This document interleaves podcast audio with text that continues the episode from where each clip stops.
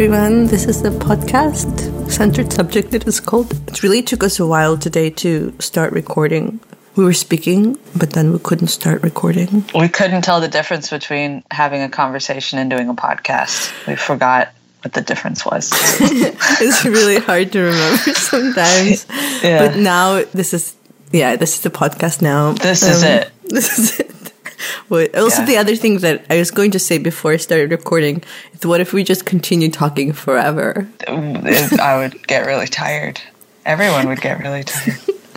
Yeah. Yeah, yeah, it's true. Should we have a talkathon where we just yeah. process everything? Sometimes that feels like that happens with some of my therapy friends. We just process everything until we we just physically can't do it. And then you process processing and you just Yeah. turn inside out. So and much beyond. processing. Well, if you think of friendship like food, one must have a meal and then not eat. We can't be a glutton of of connection, you know. Yeah. Well, actually, yeah. So this brings us to today's topic, which is vaguely centering on friendship play, um, Mm-hmm. playing around with your friends. Word. Okay. yeah, Um, yeah, today, With- with today their consent. we're, and we're friends, you and I. we're friends. We are. Know, Yeah, it's true for for a long time. When did we become friends? gosh, it's been a long time. I think it was in two thousand one or two that we met. Yeah, it was 2002. It's going to be our 20 year anniversary of friendship. oh my Soon. god. Wow. Are we going to have a date? We should. We should make a day. It was we could look it up. It was in the wintertime. I was always wearing a blue scarf. That's romantic. I was wearing a blue scarf the day we met. truly is. Oh yeah, well actually, well it's um it's a Valentine's Day Mm-hmm. week. Yeah. So relationships are in a lot of people's minds, I think, right now. It's true. And I want to find a way to make them to celebrate them in a beautiful way. I have been I think I've always been resistant to the Valentine's vibe because I grew up in a family where holidays themselves were like questioned all the time and you know, we were too cool for holidays. But um yeah. I, I feel like I know a lot of people that way. Yeah. Yeah, but and also you know, oh, it was constructed in the Victorian because people just wanted to write cards, and Oh. I also I also think there's like a lot of um, misogyny to my hating of Valentine's Day because it's a really feminine holiday, and there used to be mm-hmm. all this thing with like women writing things back and forth to each other, and this kind of mm-hmm. you know somewhat queer but somewhat not kind of blurred lines thing where they were very passionate about one another Mm-hmm. uh, in that time and then that kind of con- they just like looped in men into that process Mm. but um yeah i'm into it now and i want to talk about my You're into the Valentines. i'm into it if in the in terms of this sort of thing like valuing the relationships i have and the connections i have and Yeah. yeah and my birthday is always has always been two days after valentine's day so i've always felt mad at valentine's day for Just taking you it away. or just like making it confusing, you know. So yeah, I hate February. Well, you know, and your your birthday is also a date I know. in my personal history. That's when a day that my dad passed away. Um, Yeah, And that was, I remember also that was like a point in our friendship. So it's been, what, 15, Right. 16 years? But I remember it was your birthday, and I think, and then my dad died, and then I, I think I, I was like, I was like signed up for this gr- email group that was, um, you know, for, it was, he passed away from cancer. And so the, the list serve was for people, I think, with, with relatives who were sick um, with the same type of cancer. And I remember, like, you know, there were all these emails, and then my dad passed away. And I remember, like, I emailed you and I asked you to, like, log into my email and, you know, clean all that stuff up and hmm. sign away from it. And I think I forgot it hmm. was your birthday. Then I remember it was your birthday. Anyway, weird. That was a, yeah. definitely a, The overlapping. yeah. Yeah, yeah. Well, I will never forget it's your birthday ever. Mm-hmm. Okay. sorry. Uh, no, sorry. Me- Depressing moment. me, me it- either.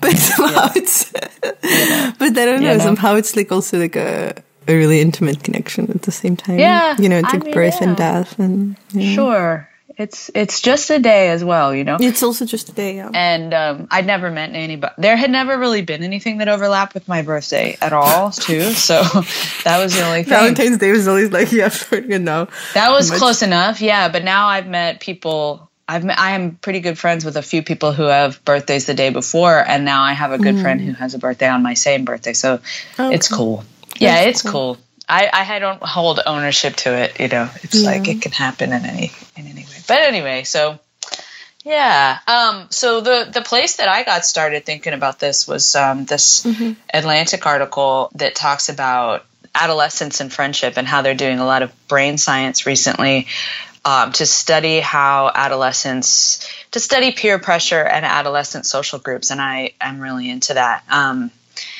and specifically just how important friendships are to the adolescent brain and how when we become that age the friends that we make or don't make or the social experiences that we have at that time actually set us up for um, the way we think about friendships and connection for the rest of our lives and which is pretty intense. But if we look back on that time you know it, it kind of is the first draft of types of friendships that it's like a, a template of friendship that then we apply to all situations going forward and um, that that's what they're saying, and that's pretty much like what what the scientists and psychologists kind of think. But like, there's this lovely thing about they talk about peer pressure, and they also then they also say we don't get peer pressured necessarily by our peers, but we behave differently when we're around our friends as an adolescent less mm. so as an adult or an older adolescent. But when we're like 13, 14, we perform for them. So it's not that necessarily mm. they're pushing us to do things like they probably are sometimes, but that we imagine them, their gaze. Yeah, or you know, or they're there yeah. and we're high. It, they they talked about there's something particular about the high of being with your friends when you're a 12 and 13 year old and there's nothing like it and there's that that social connection yeah. is the most important thing to you and i absolutely yeah. remember that yeah yeah i think yeah. we're still chasing it yeah well some way everyone is and i think we kind of all are replaying that and, and creating those groups that we felt like we liked and well social media also keeps you i feel like in that mode a little bit. Right, and winning and losing and all of that, but also yeah. but also information, yeah. The the quality of your connections that you have and the types of connections um I think gets yeah. taught then and then we we address it later, you know. I know I know for sure like I had one version when from like 4th to 6th grade and then I was like, "No, I'm going to do it my own way." And then you know, like my relationship to being an arts person was like pretty much forged in seventh grade from like three relationships. And mm. I pretty much use that same template going forward. And anytime I engage with like bullies or people I don't like, I can very easily be like, nope, and then move on to somebody else because of that experience, which I think is good. And I that's maybe why I went into teaching kids, you know, like I teach middle school kids sometimes and to give them that choice, you know, you don't have to put up with this. You can go make your own friends, you know, that kind of attitude but that's true. Yeah. Um, do you have any memories of that time that were really important? And yeah, I had a group of friends in middle school that was quite close knit, and we were sort of up to no good. Mm-hmm. And it being the moments of collapse of Soviet Union, and you know, mm. people discovering their. I think I've talked about it before, but the kind of um, yeah, I think capitalism and puberty sort of arrived together in my life. And so yeah, there's a lot of, so there was a lot of that. I think, yeah, just kind of chasing. It wasn't. I think it was never really quite um, like they portrayed middle school on TV. American middle mm. school on TV, which I think I don't even know what I'm trying to remember with like Beverly Hills or something. No, that it was high school. I'm not sure. Anyway, but yeah. it was it wasn't quite that way, but you know, I think there was just yeah a lot of a lot of kind of passionate friendships and we were trying to rebel against school uniforms together and like oh yeah. you know make out with lots of people. I remember playing a lot of do you remember playing a lot of those games like the oh yeah the, the bottle game? Oh yeah spin the bottle. Do you have that here too right? And that's interesting how it's international. So in belarus in the 90s we were playing the the spin the bottle. And so there was yeah. there were a lot of kind of these kind of forays to right and then dis- intense discussions of those things. Um, oh yeah, and then also that was of course before the cell phone, so there was a lot of a lot of kind of prank calling, or you know the phone Right. kind of played a role, the actual analog phone, and Right. trying to reach people or being absurd. Oh, actually, I do. You know, I do wonder about that because there was a lot of space for anonymity uh, with an Mm-hmm. analog phone. I mean, I guess some people had this um, devices that would show which number you're calling from, but not a lot. I think so. You could potentially, if you have an object of affection, you could call them and just breathe. you know, breathe into the phone. Yeah. We can't do that as easily now. If you're listening, you can just do. Are you listening? Which you know if you are, and you're listening. anyway. Yeah. So yeah, but now like you can't really text anonymously. No. that would be so odd and impossible. You have to get a number. Like, just You can't bad. breathe like that You in the same way. You're not allowed to breathe. And like listening to it and wondering and well being pretty sure that the person that's breathing on the other end is probably someone you know you know like it wasn't You're some like, anonymous Whose breath gross is it? call.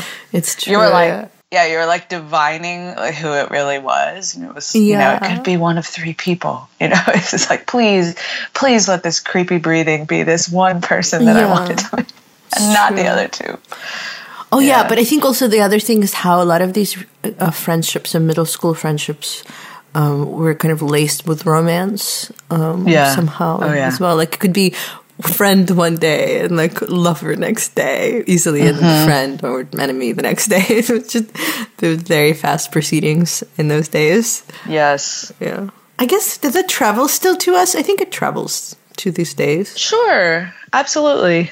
I don't know. I had this like fourth through sixth grade, very annoying kind of um, reality television kind of life. Uh, Just like a lot of, you know, I don't know, Real Housewives of fourth grade kind of shit where there was a lot of drama and little girls. You know, oh, he's not mine, he's yours, or he's not yours, he's mine, and how dare you? And Yeah. you know, like this one little girl kept I think she was my bully, but we were best friends and Oh. she kept she kept telling me that different people liked me and they didn't or maybe they did. She was just super manipulative and weird and doing a lot of borderline kind of behaviors. So I remember that as just being so confusing and hyper dramatic and she always wanted us to we were always at a big she, it was very filmic. She wanted us to be at the big football game and then which I would attend, you know, and then she would reveal her plot which was all to like fool me Oh, wow. looking back, it's terrible. She did it three or four times. She would trick me and then be like, ha ha, he doesn't really like you. Ha ha ha ha ha. And like looking back, I was like, terrible. I thought that's what it meant to be friends, I think, at that point. Um, until I got new friends and everything was much better. But That's a cruel thing to live through. yeah, I know. I thought it was I thought it was normal. And that I think that's something about adolescence is like you don't really know Yeah. what it's supposed to be and I, so i thought the realm of relationships and and boys and girls and love and whatever was just this realm of Pain. pain and manipulation Oh, I still think that.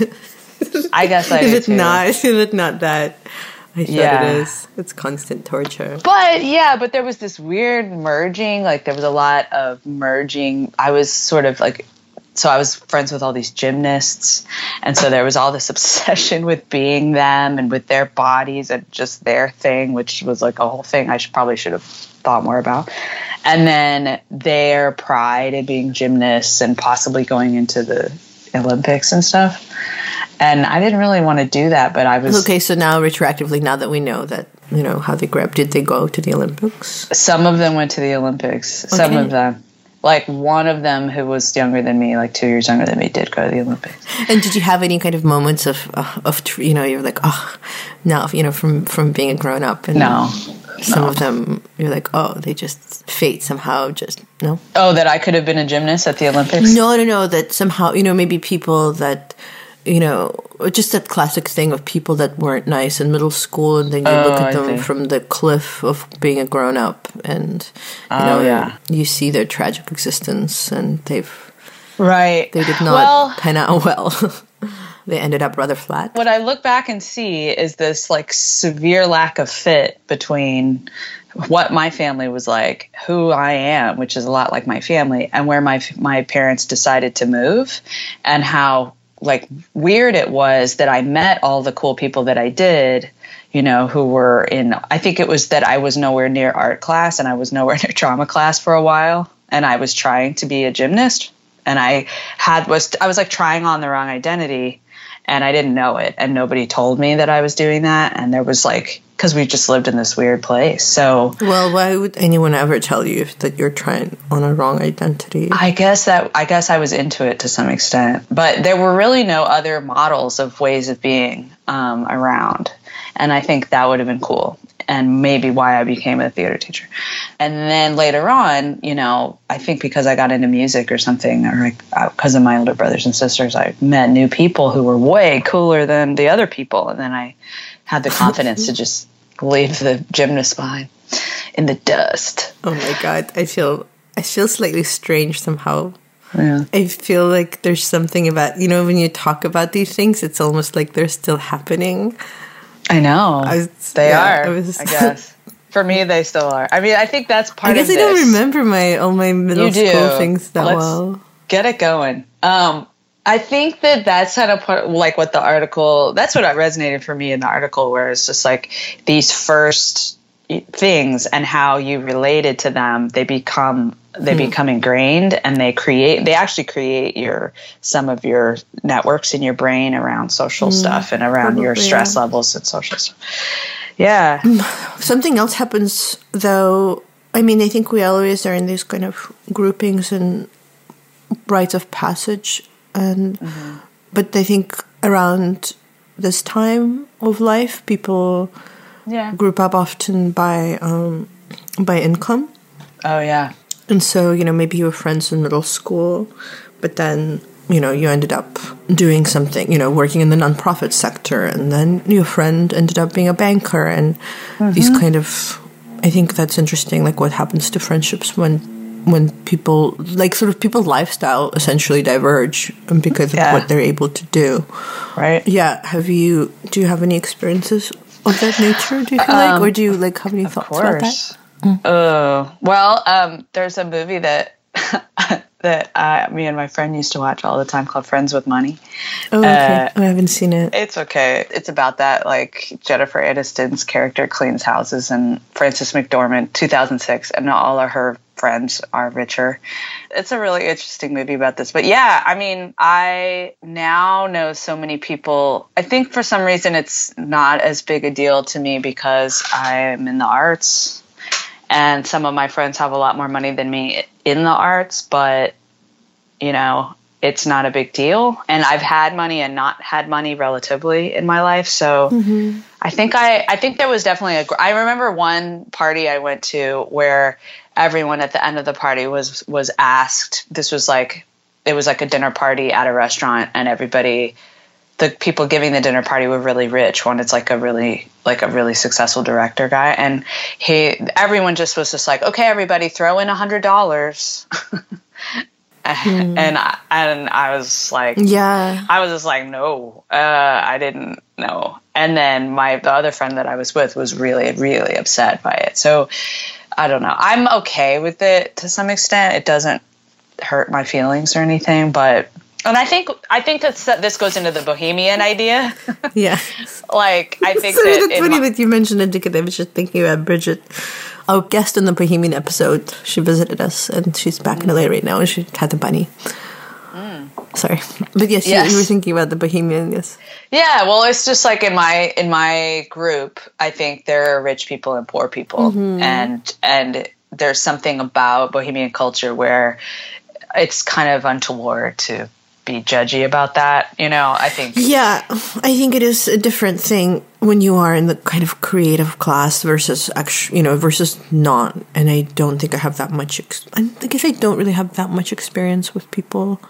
Well, yeah, I think it, um, my experience is that even when I don't have money, and I am in a context where it's rich people, you know, and they're not in the arts, but there's still, I think, yeah, that that kind of aura of artiste um, surrounds and protects me from a certain degree of judgment because Right. um, because of the the whole myth Yeah. about what an artist is and what kind of and it, but I guess also there's I think I am always upheld by again by my Soviet background and somewhere even though I caught a brief moment I think I that idea of you know people having inherent value um, that has nothing to do with money and money Right. being slightly evil um, in a way so you know if you're a seller versus um, an intellectual then something is wrong with you which Yeah. is another kind of judgment but i think that um, that idea remained and so i feel like Right.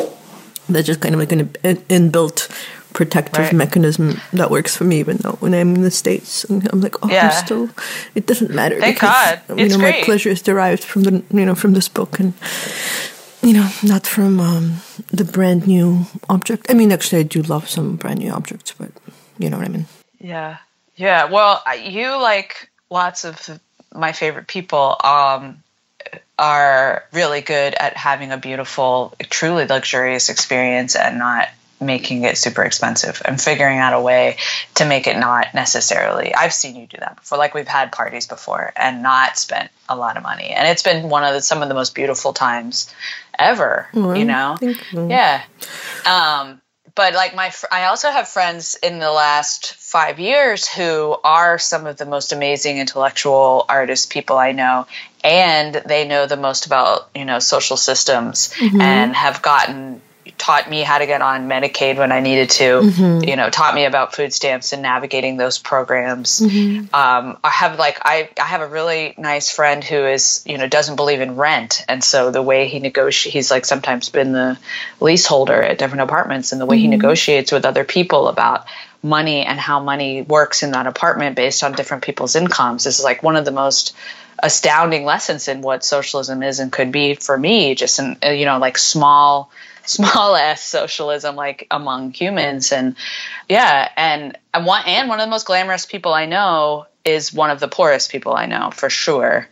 And um, navigates systems with like great intelligence and then helps pe other people other artists navigate those systems. And you know and he's constantly directing work and acting in really wonderful plays that are you know pushing the limits of what performance is. And yet you know he pays $500 rent. He almost has no money ever but he makes sure to take care of himself and do what he needs to do regardless you know? Like that's heroic to me. But I guess, yeah, what do you do when you do end up in a situation like that when somebody just says, oh, throw in a hundred dollars, then you don't have the hundred dollars? Do you say, do you say you don't mm. have it? Because I guess some people do, but then other people just spend it, you know, and then, and then suffer because they're not able to, right. because it is, it is a sort of a shameful thing, you know, to not be financially solvent and, right you know, people don't want to admit it. Yeah, I mean, among the truly aspirational, like if you're, and I've noticed it in this in engaging with the the two generations like younger than me that I hang out with sometimes is that they don't have the same relationship to the bohemian that I do. I'm not sure why. So there is more of a pretending to be wealthy or you know fake it till you make it kind of thing. Yeah. Um, and less comfort with like, well, I don't know, this is where I'm at. I'm, you know, I make money, I pay my bills, but I don't have that money for this. Um, I don't know. There's more of that among young people, I think, that I know, and maybe it's like a generational thing. But I don't know. I think it's an interesting question of of uh, what we're supposed to do. I don't know. I've I've honestly not hung, hung out with those people again, even though they're both really wonderful. Maybe that's what we do. We just Maybe avoid those. Avoid them, yeah. Yeah. True. But they're lovely. I mean, I guess I do judge them it's to some extent for their wealth because because of those. Yeah. I don't know. I'm gonna keep thinking about that. Well, I think yeah, I think I think it's in this moment, but then there are moments that allow us to transcend the the these perceived class limitations, and I think one of those moments actually is kind of happening now, and the coronavirus is that moment. I think it's really interesting how it. Um, I wonder if it will just make everyone be friends uh. in a way because it ah. just makes everyone really aware of their unifying mortality and just you know the body being porous and uh. and you know the virus can strike anyone. I strongly, I strongly believe the opposite will happen. But Or I guess, yeah. Well, it's true because then, yeah, some people, yeah, because then there's also this kind of quarantine hysteria that's going on, and know, yeah, Yeah. people are trying to like isolate and right, Um, pariah ideas are returning. Um, racism, racism, Racism, around um, people, Asian people. I've, I mean, I haven't seen that so much, but that ha- that is happening to some extent. I could see that happening way more. Um, it's terrifying the stories of the cruise ship people being trapped on the cruise ships. It's like the Red Death story by Edgar Allan Poe. Oh yeah, The, the Red know that story. Mask. No, but hmm. sorry, you, you go ahead and then I'll, I'll tell the story. I don't know, and and I think as a person who has studied social policy and, in, in social work school, I've, some of the most amazing social policy and social work that ever went down what happened around disease and outbreaks, um, and that's why we have a you know public health systems and things like that because there were terrible outbreaks and then people got together and saw what happened and created social systems to prevent that in the future like in cities like New York City and and in you know in the in the United States that's where all that came from.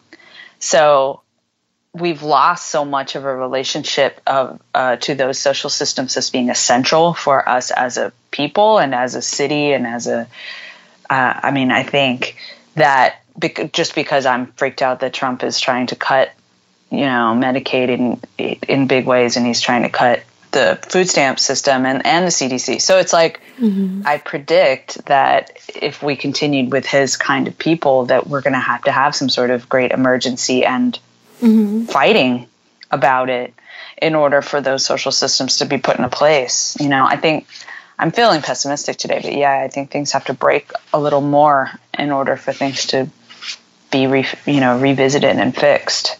Mm-hmm. So when I see that coming, I'm like, oh god, like it's really going to push our systems mm-hmm. to break or to change or I don't know. I really want a socialist or a very left-leaning person to win this election to help us because we desperately need it. Well, the Mask of the Red Death is a story that I feel like it's just it seems really actually pertinent to a lot of a lot of the stuff that's happening well, in the states as well. You know, as Trump's trying to kind of isolate. Yeah. You know, there's the list of the kind of banned countries have been expanded recently.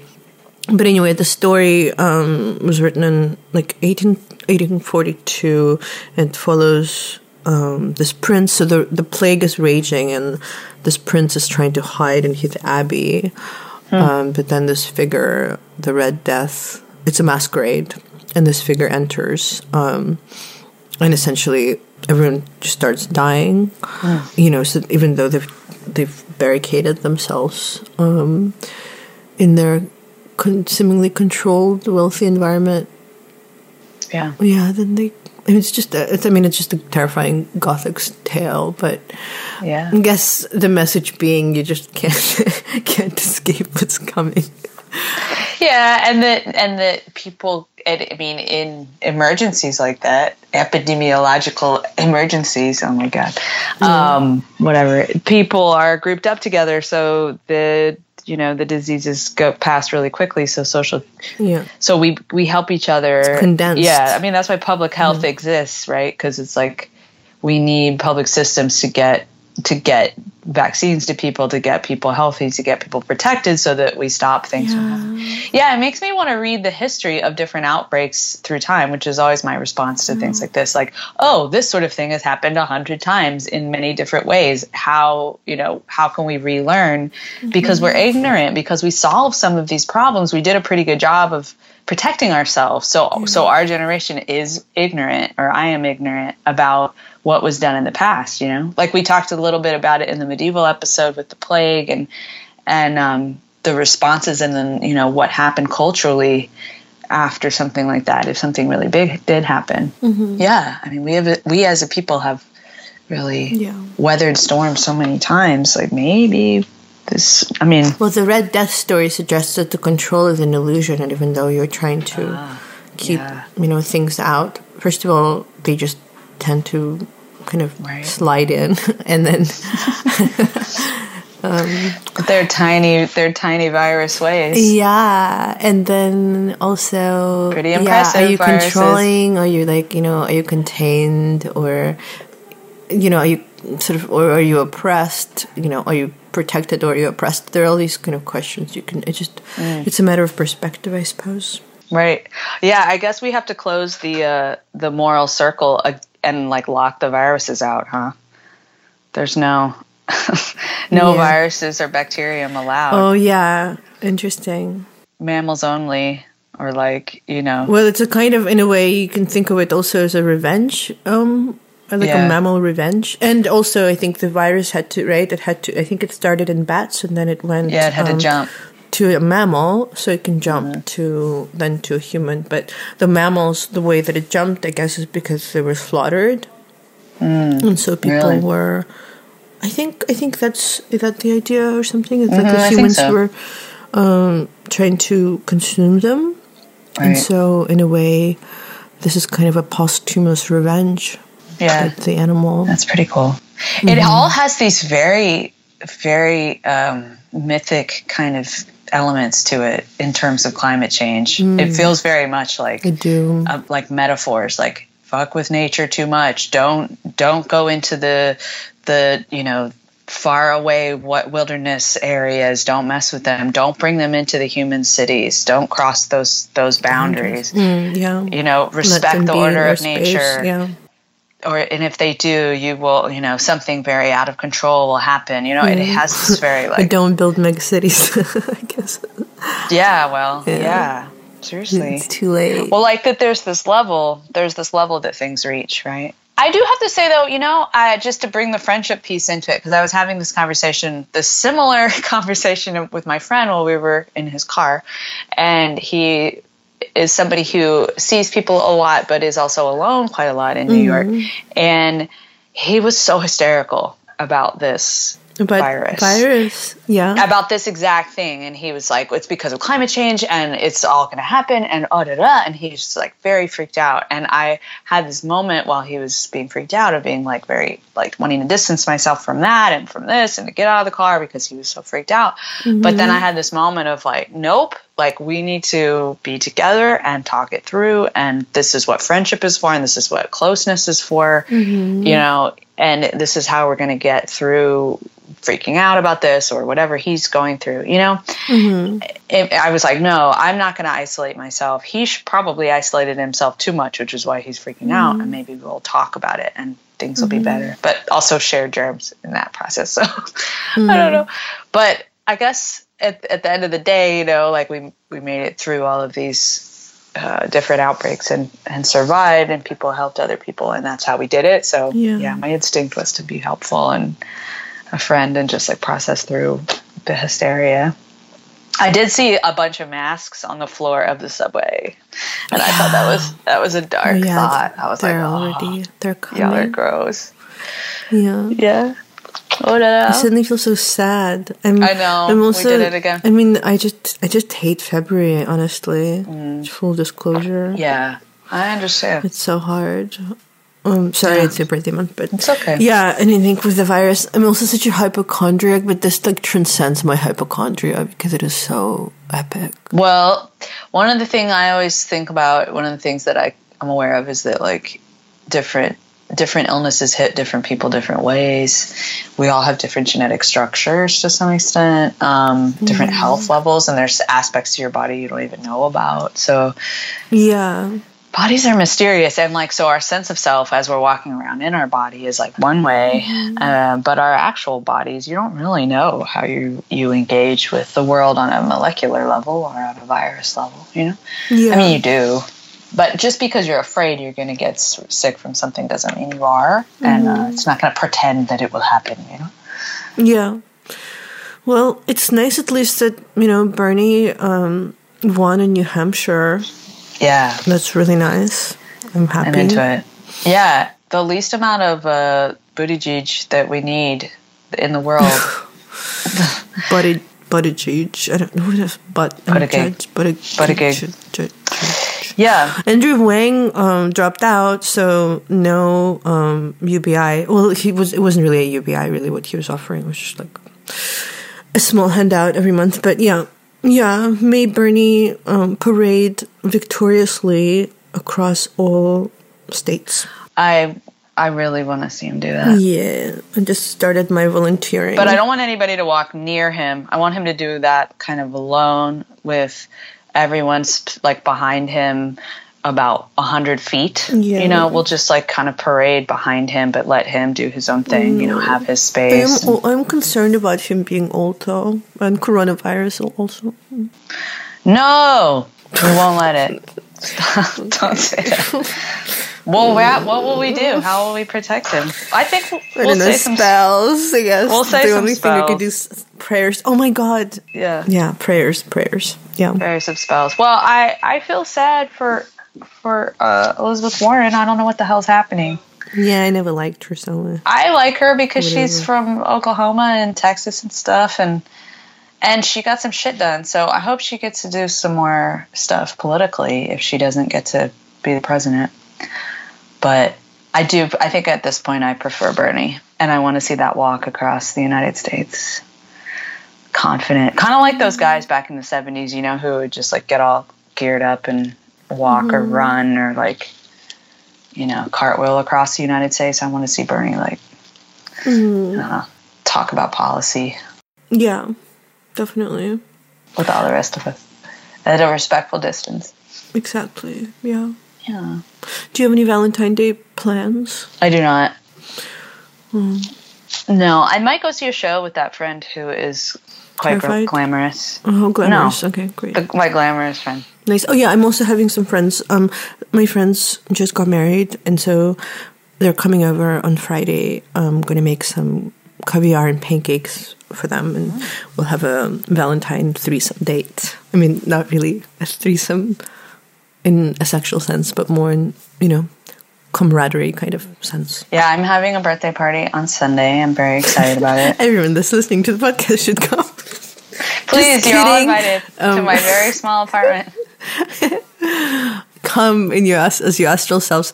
Oh, but actually, this is a great moment to uh, let everyone contribute to the Patreon for Yeah. Jenny's birthday. Continue, yeah, for my birthday. we begin. We just we finally just launched it, so yeah. If Do- you've ever appreciated any of the many, many nuggets of wisdom that I decided to bestow upon you, Mm, yeah, unselfishly, completely unselfishly, Yeah. you should give us a dollar. please. or send us nice messages because that's always cool. Um, or uh, suggest uh, episodes that you want to hear about. We we've gotten a few that we're really suggestions for episodes, and we're really excited about that. We can't seem to stop talking about the coronavirus, though. that we didn't plan that. Uh, Well, sometimes discourse just takes a certain course, and right, um, it's true. and so It's it true. Oh, goes. well, here I have a question though. I know we should be ending, but I have a friendship question. How have you noticed your friendships change throughout your life? in a, It's a big in one. a depressing turn of um, turn of events. I have No, actually. it doesn't have to be bad. It can No, be no, good. no. Yeah, I ours mean- lasted twenty years. Come on, yeah, it's thing. true, and we've had ups and downs. It's true. Um, sure, we've weathered the storm. Yeah, I think we we did have a gap. Like we didn't talk for like, what a year, two years. I don't know, a while. Um, And I think in general, I've had friends that I think the quality of friendships are good. They were always good. I think I was thinking today about the fact that I have that there are actually several people that I refer to as my best friends, and that's kind of interesting. Yeah. Um, but I did this year have a strange situation where there's someone I know from Belarus that I grew up with and I've known her for years and years. And then this year, for some reason, she just completely faded. You know, and at this point, we've been friends for like, I don't know, what, like 35 years, something like that, like something really epic. Um, like with kids. And so, yeah, that was just kind of odd. It's an odd thing when that happens. I mean, we live in different countries, obviously, but I was in Belarus for a moment and I didn't see her. But that's really strange when that happens, you know, when, yeah, it's not like quite a breakup, but it is very strange. Yeah. Because you, I think fr- friendships are more grounding in some ways than relationships, or you think that people are more consistent. So it's odd. I mean, I'm not really sure what happened, but in general, I think my friendships have always been passionate and mm, love I love friendships and I love socializing and people. So Yeah. I actually don't know if they changed. I think it's the same.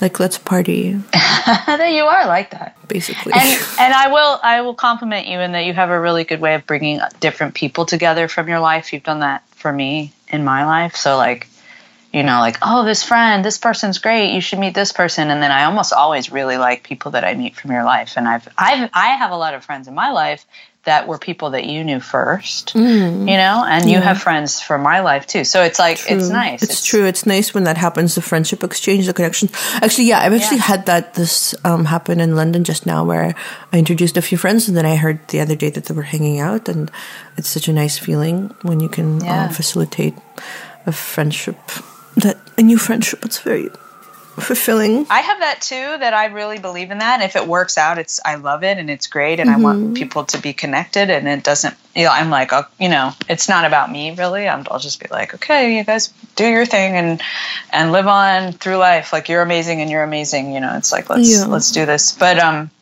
but I think some people aren't as like that. You know, they're not as interested in everybody getting on and and being really close with one another and True. Not everyone is interested. Yeah, it's true. People are not. like I want everybody to have you know more friends and more connections with people, and I think you do too. And it's Yeah. it's nice. Actually, yeah, a friend of mine told me the other day, yeah, um, someone that actually I think will join us on the podcast at some point, but he mentioned that. He said that he, he, he told me that he said a lot of people, a lot of grown ups actually don't have, I think it's a problem. Yeah, people don't Yeah. have friends because I think in kind of a conventional, again, non bohemian life, people um, follow these kind of routes of like, you know, family making, you know, school, work, and when people work these long jobs um, that are not conducive to like maybe true friendships. You know, people are convivial but not close, Right, and then they go right. home and they're alone. I mean, in England, they actually have that ministry for loneliness. I think, right? Um, Yeah. yeah, it's true. A lot of people actually don't have friends. A lot of like grown ups. Well, you're socially as you as you Isolated. age in this yeah in our in Western culture you're you're socially you know forced into pairing up and Yeah. and then like you have to break those connections you know I was very active when I was like in a partnership with someone that I lived with for many years to like continue that process and to continue adding people to that Mm. dyad that I was in. Um, but I think a lot of people end up holding holding away Yes, From- into from their people. kind of joint shell. Yeah. true. right and and that I, I think mean, that's it's a comforting shell. Yeah. Yeah, I've done it, and you've done Yeah. it. So it's like we've. It's a thing that you do, but I'm I'm glad now that I have this relationship to um, keeping things complex. My friendships have always been very, almost always, not always, but almost always very intense and close, um, and usually with like one person. One one at a time, and I usually I, I was thinking of this because I was trying to put this party together, and I haven't done a party in a while, and it's like usually I would have these you know very intense one one on one friendships, and then and then I would have a party and I would put all of them together and see how that worked and try to get myself out of it or just mm-hmm. you know get everyone relating together. And then that would create this whole other kind of alchemy of what how things would work. But mm-hmm. recently i've continued and especially in school i continue to have these like relationships with one individual and I'll try to introduce them to each other and I don't quite understand it's like that other part of it hasn't been happening. So we'll mm-hmm. see what we'll see what happens. But I want to get back into the you know connecting people together but all, also people don't always need to be connected and they don't need to be friends and that's okay and Yeah. you know Yeah, that's true. but I like I like that we share that. We both have this like, no, we're all everything's fine. You're let's all make a show. Okay, great. You know, it's just like okay. Yeah. I think that's the best way to be, and probably the better way, you know, to survive anything that happens through life. You know, and and yeah. As life goes on. I think that's great. Oh, another thing that I, that is exciting, and I think that I want to influence people to do Yeah. publicly uh, that I learned from my clients because I have these clients who are in their 80s and 90s, and um, they'll be like my friend, and we'll talk about their friend who's helping them. And most of these clients in their 80s or 90s are very vibrant, and they try their best to you know run around the city and do all these things. They're pretty cool, mm-hmm. eh, but they'll have these friends that are 60, you know, and I'm you know I'm not really ageist anymore, but I used to be, and I'd be like, oh, they're both just old people. But if you look at the difference between a 60 year old and an 80 year old, there's 20 years, mm-hmm. right? So, you, so that means that if I'm, if we are preparing to be 80 and awesome like these guys, and they are, they really are, kind of mm-hmm. glamorous. Also, some of them, I'm quite glamorous. Also, we need to start. We need to make friends with people who are very young. And I'm really proud that I have, and I do, and I'm really proud that I have like two or three people that I'm h- hanging out with that like used to be my students, and now they're 25 years old. You know, and like it's crazy. Like I started teaching them a long time ago, and now they're these like cool adults, mm-hmm. and we can just like continue through life forever. You know, just making friends with anybody of any generation. And, and I have older friends who are 10 years older than me that are coming. So I think that's a really fun element. And like just understanding that aging happens and that it's fine. No, then you have no, like, not. no, I know you, you differ from me that on this. It's You fine. know, it doesn't happen, and it's not a But okay. you can bring into your life much older and much younger people and, and you can be friends and it's cool. And it can, I think it's an extension of a bohemian concept. no, you can just continue using Botox and just be young Well, forever. well, we, you guys can all use Botox together in different generations. I think you just yeah. okay, fine. Said LA. yeah. I mean, I really my my favorite tale growing up was this story about Cheburashka. Do people know this animal? It's this brown animal um, that's made of circles. Basically, he has like a circular head and a circular body and two giant circles for ears. They're like equal to the circle of the Yes. head. So he's a Yes. Cheburashka and um, unknown animal. Anyway, his whole basically the story starts. He's like forms his friendship club, and this crocodile Awesome. becomes his friend. Um, anyway, they have these great songs in there. There's a cartoon. You should play it. Play the I song. know. I'm, I'm gonna play it, and I'm gonna sing it too. Do it. Sing it.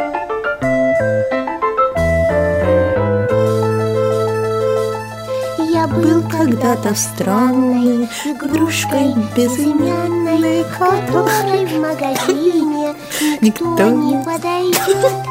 Теперь я Чебурашка, мне каждая дворняжка встречен сразу лапу подает.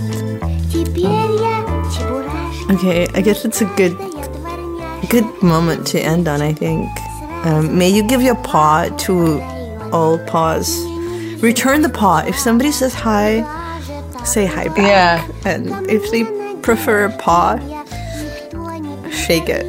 Return the paw. Do we agree? Okay. Agreed. Yeah. Shake the paw. I do. I do. Cheburashka. I miss him. Oh, I miss I miss Cheburashka so much now. All right, over and out, everyone. Um, wishing you friends and fun Valentines and all that. Mm. All right. Talk to you later. Bye бай